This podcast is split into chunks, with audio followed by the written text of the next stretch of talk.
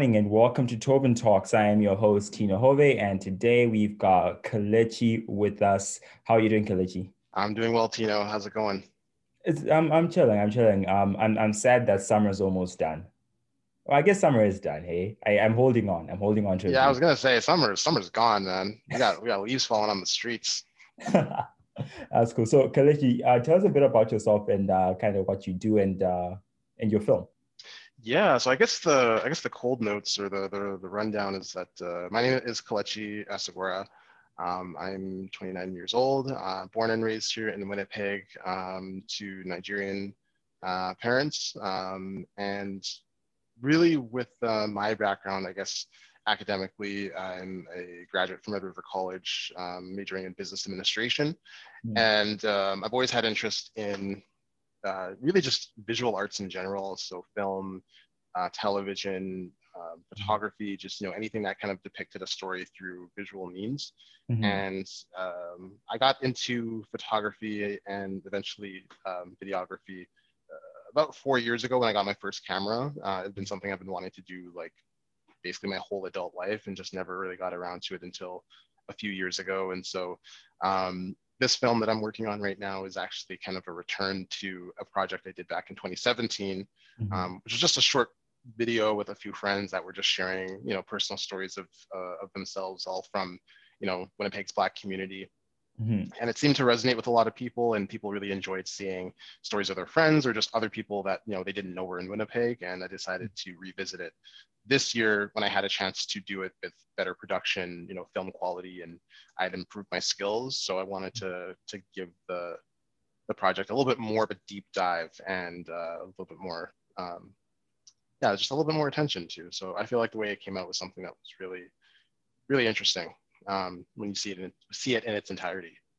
Sure. And I believe the project that you did this time was "I Don't See Color." Is that is is that accurate? Is that the one? Yeah, so the title of the film is called uh, "I Don't See Color." Uh, dot dot dot. I don't see color, and um, that actually kind of came a little bit uh, later when I did the first version. Mm-hmm. Um, the first version didn't really have any sort of official title when I was just you know filming my friends and I just sharing stories. Um, and then as I was editing it, I was trying to figure out a way to you know make the, the, the film and the, the footage look interesting. And when I changed it all to black and white, it really kind of stood out to me, and I was like, whoa, this is actually a really cool style. So I made the whole, I made all the, the footage black and white uh, in that first one. And after I did that, that's where the title kind of came to me because, you know, with our stories and some people sharing their stories with, you know, experiences of racism and just their identity in general. One of the often, one of the common um, responses that a lot of us have, you know, heard from, you know, Canadians and, and, you know, from society about race is like, oh, when I see you, I don't see color. As mm kind of this way to basically make it seem like you know that's not something that that person does. They don't really judge based off of race but mm you know when you watch the the videos and people share their stories it's like you know i took the literal color out of the footage and yet people still are sharing these stories and these experiences. And so it's like you can claim not to see race in your your day to day that doesn't wash away or that doesn't hide the fact that you know we have all these different experiences with you know racism or just our racial identity making up parts of who we are that we're proud of mm-hmm. Mm. oh I, that's i think that's an interesting uh, take you say there parts of who we are that um, we're proud of uh, recently you know race and, and color has been portrayed as in a very negative light right um, at least at least i personally haven't heard a lot of people speaking on on on you know on race positively. So so the fact that you took it out there and you're like, you know what, you know, aspects of who we are that we're proud of, does that kind of tie in for you into the whole not seeing color thing? Because you know, if we're gonna say that we don't see color, you know, the assumption is that color is a bad thing. You know what I mean? Um, and then you kind of brought in that yeah. perspective of, you know what, like, well, if you don't see color, there's also parts of me that, you know, you know, because of my color are good things that I'm proud of. Do you want to touch a bit of a bit on that, if anything at all? unless I come unless I completely missed the mark with that with that statement there. No, like I, I no, I think that's that's something that uh, that's an interesting takeaway, and that's something that I've been thinking a lot about lately. Is like this idea that the way that we solve the problem of race is just by like eliminating that construct entirely. And I feel like that misses the more essential component of like what the real issue is. And so I've had this conversation with with certain people um, in the past where, you know, acknowledging that I'm black has no issue with me whatsoever because it's like, yes, I am a black person. Mm-hmm. It's what comes after that that is where all of these, you know, issues can can can arise from, right? So mm-hmm. just acknowledging someone's race just by itself is really just like an objective, you know, statement, but it's what ideas are tied to that is why, you know, it's so important to actually have these conversations. And so mm-hmm. I think part of you know the the, the challenges of um, you know having you know a film like this or just kind of you know bringing these these conversations to light is that um, the topic in general makes a lot of people uncomfortable mm. um, and i want to just try to get away from that because there's things to be learned and things to be shared that are universal i think when you watch the you know people's videos and you hear their stories mm. um, there's stories that are unique to them but the things that they talk about overcoming a lot of them can be considered, you know, very universal truths of human experience. And I think we lose that if we're saying, you know, in all kinds of different places, whether it's, you know, work environment or whether it's in, you know, politics and things like that. If we're saying, oh, you know, don't make this a race thing, don't talk about race or, you know, take that out of the equation. Well, no, that's a pretty big part of the equation because it's like, you know, having, you know, my friends and family be a part of this project and just share, you know and the thing is it's like not even all of their stories have to center around race but mm-hmm. maybe there's just an aspect of it that you know ties back to how they grew up or their culture or just you know things about them that they're they're happy to share mm-hmm. those are important things too and so um, i wanted to create the series as a way to you know have people take away different things you know each person has different interests and different you know career paths so you might connect with one person more than another and you know that's that's life you know we all connect with people on, on different levels. And so um, I wanted the film to kind of highlight that, but also just take away that that's that stigma, that idea of like being anxious around the topic of race. Mm-hmm, mm-hmm. That that makes that makes that makes uh, a lot of sense. Do you, was there a reason that you felt that? Um, so I so you so this film was made for Nuit Blanche, uh, correct? Like you, you presented there, right? Yeah. So like the the first time I did it back in 2017, um, it was part of an installation that I was um, fortunate to bring together at Nuit Blanche that year. Um, but then, yeah, when I got all the feedback and people really liking it, I was thinking of just kind of revisiting it as its own sort of independent project. And I happened to get an email from Nuit Blanche this year, mm-hmm. you know, re-inviting me to kind of, you know, uh, possibly participate. Mm-hmm. So I decided, well, I'm already working on this project. Let me just submit this to them as like my new idea. So it kind of just worked out that, you know, as I was trying to figure out um, revisiting this this film project, that Nuit Blanche had also reached out to me a second time, and I was mm-hmm. thinking, well, let's see how this goes. And yeah, so I kind of just redesigned the um, film project to be an installation for mm-hmm. the festival. Can, can you touch a bit about on how with, with you know you know the whole COVID thing that's that's happening right now, right? Mm-hmm. The festival was a bit un, unusual this time around, right? If at all, what did that? How did that connect to your to your project, to the message you're trying to communicate, or, or you know, or to the presentation of it? if at all yeah so i mean the interesting thing was when i was just when i was starting on this project at the beginning you know before Nuit Blanche had even reached out to me um, the idea of social distancing and all of that was like at the top of my mind from the beginning. So I knew that theaters were out of the question, obviously. Um, I knew that I couldn't necessarily do a traditional screening. Mm. So in my business background, you know, I, I work with, um, you know, software companies and we use a lot of, you know, phone technology and things like QR codes, barcode scanning. So I was thinking, I'm like, well, what are some ways people can view them that's like safe and socially distant? And I was thinking, well, everyone has a phone. Mm-hmm. Um, if I could get the, them to watch it on their phone in some way, that that would be, you know, obviously a lot safer. And the idea of also maybe making it uh, something that you have to look for in a different way. Mm-hmm. I wanted to incorporate the QR codes because mm-hmm. QR codes can kind of go anywhere. Yeah. And so I originally had this plan of doing all of the filming, you know, making each video a separate video like I did, and then creating a QR code for each one and mm-hmm. kind of hiding them around downtown. mm. and just letting people just walk by them, find them casually as kind of a way that if you did want to hear all the stories, you really did kind of have to go out of your way to start looking for them. And I think that's kind of, in a way, um, a metaphor for you know understanding other people and understanding you know the black community in this case is like mm-hmm. our stories are out there but you do have to look for them and, and find them it's not just a matter of like it being you know this thing where mm-hmm. someone sends you a link and says you know this is how to understand all of racism like it's not just something that's given to you that easily uh-huh. um, there's work involved and so i kind of wanted to emulate that in the installation when mm-hmm. i applied for nuit blanche they require that you have like a set location so I was like, oh, okay, maybe I just put them all in that location. But then obviously things have changed and restrictions were, you know, shifting. So I kind of just went back to that original plan mm-hmm. of just hiding them everywhere. And that seemed to be something that worked and people were really interested in like looking around and, and trying to find them all. For sure. So I like to I like what you mentioned about you know like racial issues and racial stories being something that you have to go out and look for right? Like it's, it's no one's just going to come and say, here, here, here is all the information you need to know about racism and and black people and marginalized communities. There you go, and and now you're fine, right? Mm-hmm.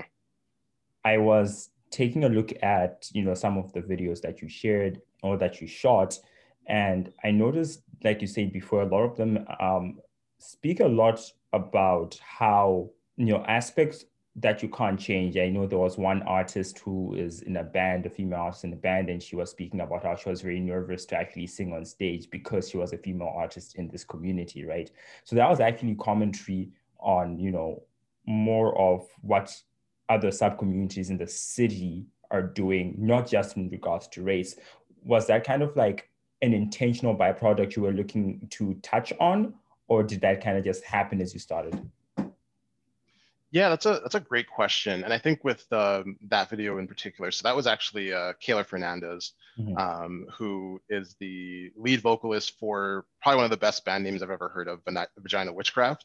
so, um, uh, but yeah, actually, it was really interesting hearing their um, their story because they took a perspective of not just going into the aspect of race, but also intersectionality. So mm-hmm. they're you know black, they're queer, they're also gender nonconforming. Mm-hmm. So there's a lot of that that tied into whether or not they were feeling like they would be accepted in a space like that for you know heavy metal and and, and that mm-hmm. kind of music genre. Mm-hmm. So I also wanted to incorporate just people from not just people from the community, but people from different walks of life in the community, you mm-hmm. know, that we all do have different interests, different backgrounds, that we all have intersecting identities um, that you know overlap in different areas, mm-hmm. um, but we can still find relatable things. You know, when the you know Kayla was talking about being nervous and all of that stuff, like we can all relate to that with yeah. going on stage or having to present something or asking that person out and you're you know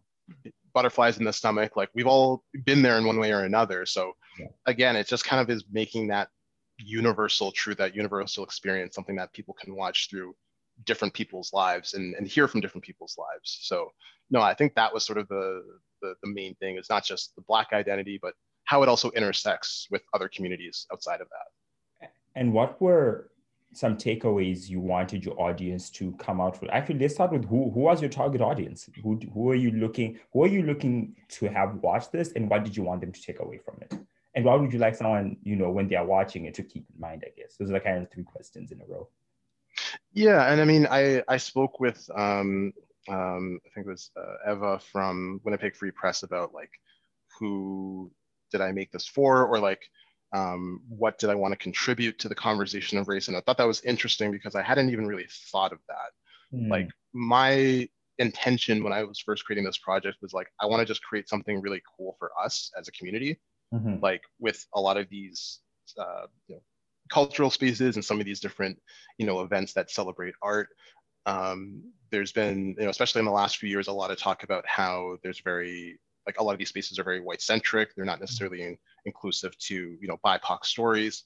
So for me to be accepted as part of you know a festival like nuit blanche i just wanted there to be something that's like this is us like this is our stuff mm-hmm. and you know just have you know my friends and family and other members of the community just kind of come through and feel like this is a space that's like theirs and i wanted everyone else to feel like this is as much their installation as it is mine. Like I was mm-hmm. really just nervous to make sure that, um, you know, everyone in the community felt as comfortable, you know, celebrating this work as I was. I didn't want to really have myself being centered in in, in the conversations because these aren't my stories, right? I just set up the camera, set up the equipment, hit record, and in some instances, I just kind of left the room and left them with the camera because I want them to be as comfortable as possible to just share and be open. Um, so as much as people have you know been really excited to see the film and given me props, I also feel like it's not really entirely my project. This is a project of the communities, and mm-hmm. this is something that you know, as much as I'm proud of you know the participants and the people you see, I want them to feel just as proud of it as well. So mm-hmm. and yeah, in terms of like what I wanted to say or what I wanted to contribute, that was really a lot less on my mind. I really didn't have much that I wanted to convey through the film. I wanted the people mm-hmm. that are in those videos to just have their own time to share whatever they wanted. Um, because I feel like a lot of times these, you know, especially on social media, things get loud, people get argue, you mm-hmm. know, things get misconstrued or just, you know, all these kinds of, you know, back and forth conversations.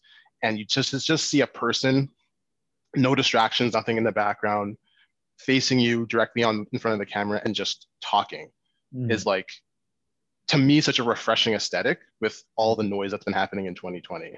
and i wanted that to be something um, yeah just something that people can really just you know take away whatever they, they feel like they connect with from that. For sure. And you mentioned that you know these spaces are mainly you know white centric um, before right? And there, they weren't really spaces for people of color to feel you know like you know this is this is for us too. Um, do you have any comments on pushback from um, kind of the white community on you know the black community starting to make things that are just black centric and now excludes them right where they can't fit in? You know what i mean?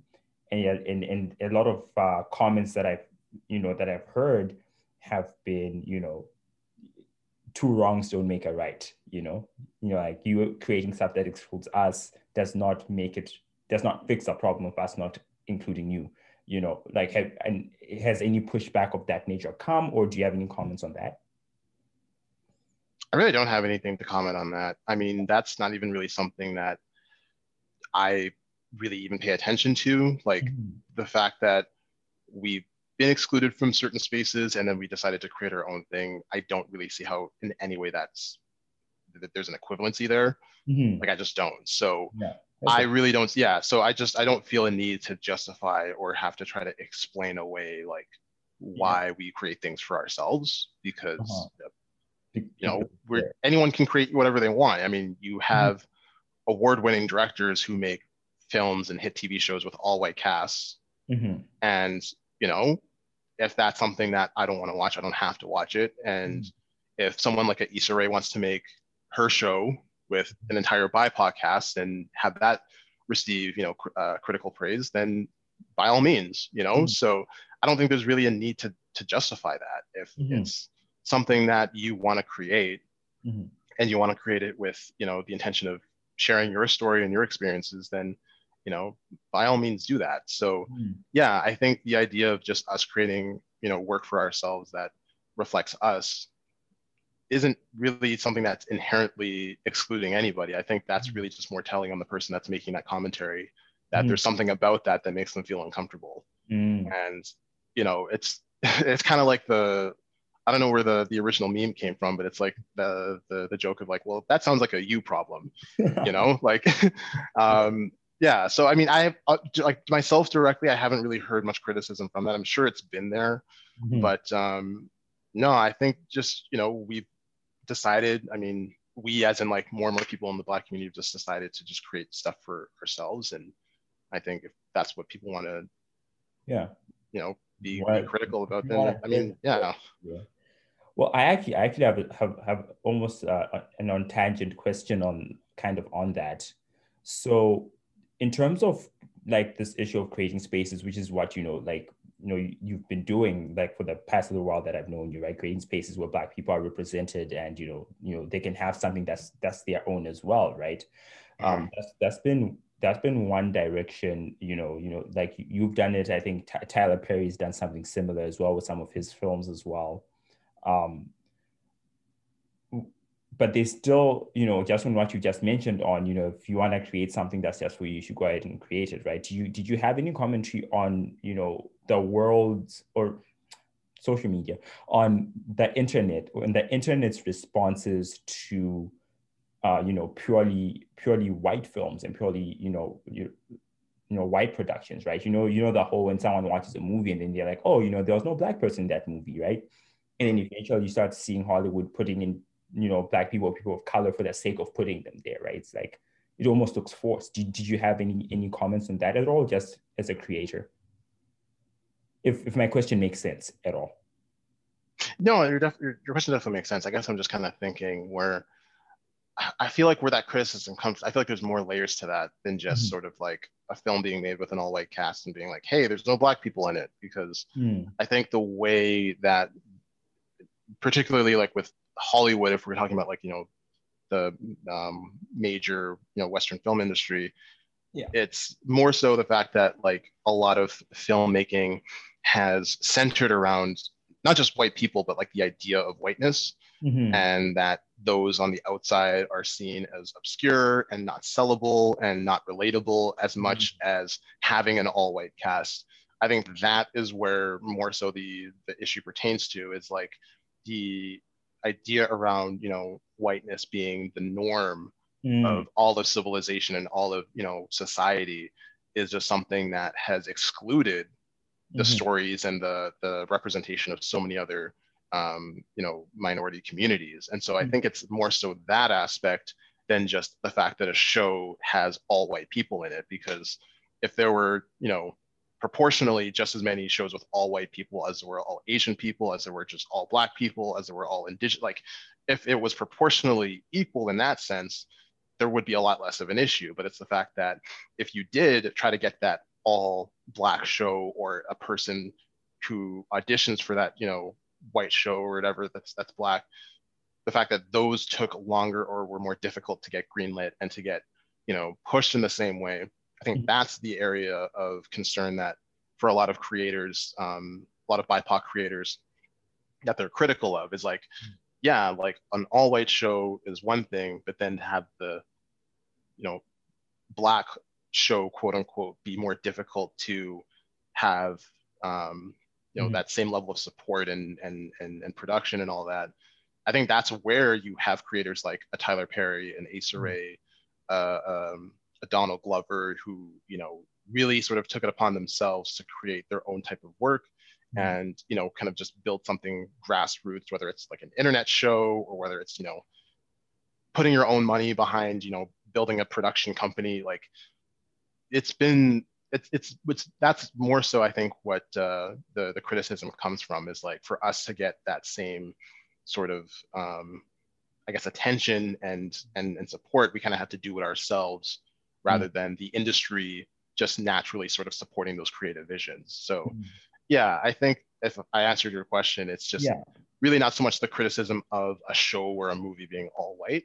It's the fact that you know BIPOC stories and BIPOC casts aren't um, able to you know get the same momentum traditionally there is there has obviously been more of a, a shift as of mm-hmm. late um, but it's you know just a matter of things being you know fair and across the board and and, and hopefully with time that's going to start to, to shift i think things like the internet have, have made that more possible where you can just mm-hmm. upload a show on youtube that you want to start and not have to get it you know through um, studios and, and producers and stuff like that you can just get your friends together and just grab a mm. camera. Yeah, makes sense. Yeah, I guess uh, we, we've just got a couple of minutes left here. Um, and I guess want to kind of end this off just circling back to your production and kind of uh, what, what you made there.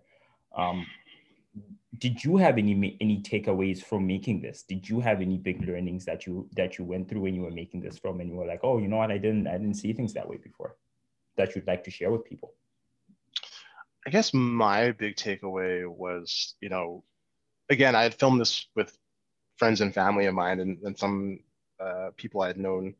Some of the people in these in these films I had known for years, and to turn on the camera and to have them share stories that I had ne- I myself had never heard mm. um, was really eye opening and enlightening. Um, to have them be, you know, vulnerable and share certain things that they that they were feeling or things that they had been you know processing over the last you know number of years or their whole lives and and still kind of journeying through um, it really made me sort of reflect and think about things in my life and i think with the film project it gave me the a sense of courage but also a sense of like being true to myself and being open about certain things that I've struggled with. So mm-hmm. in the film series, I also did a contribution. And I think what I shared in that video was something that had I not done this project, I never would have been open about beforehand. Mm-hmm. And so, you know, that was something that was really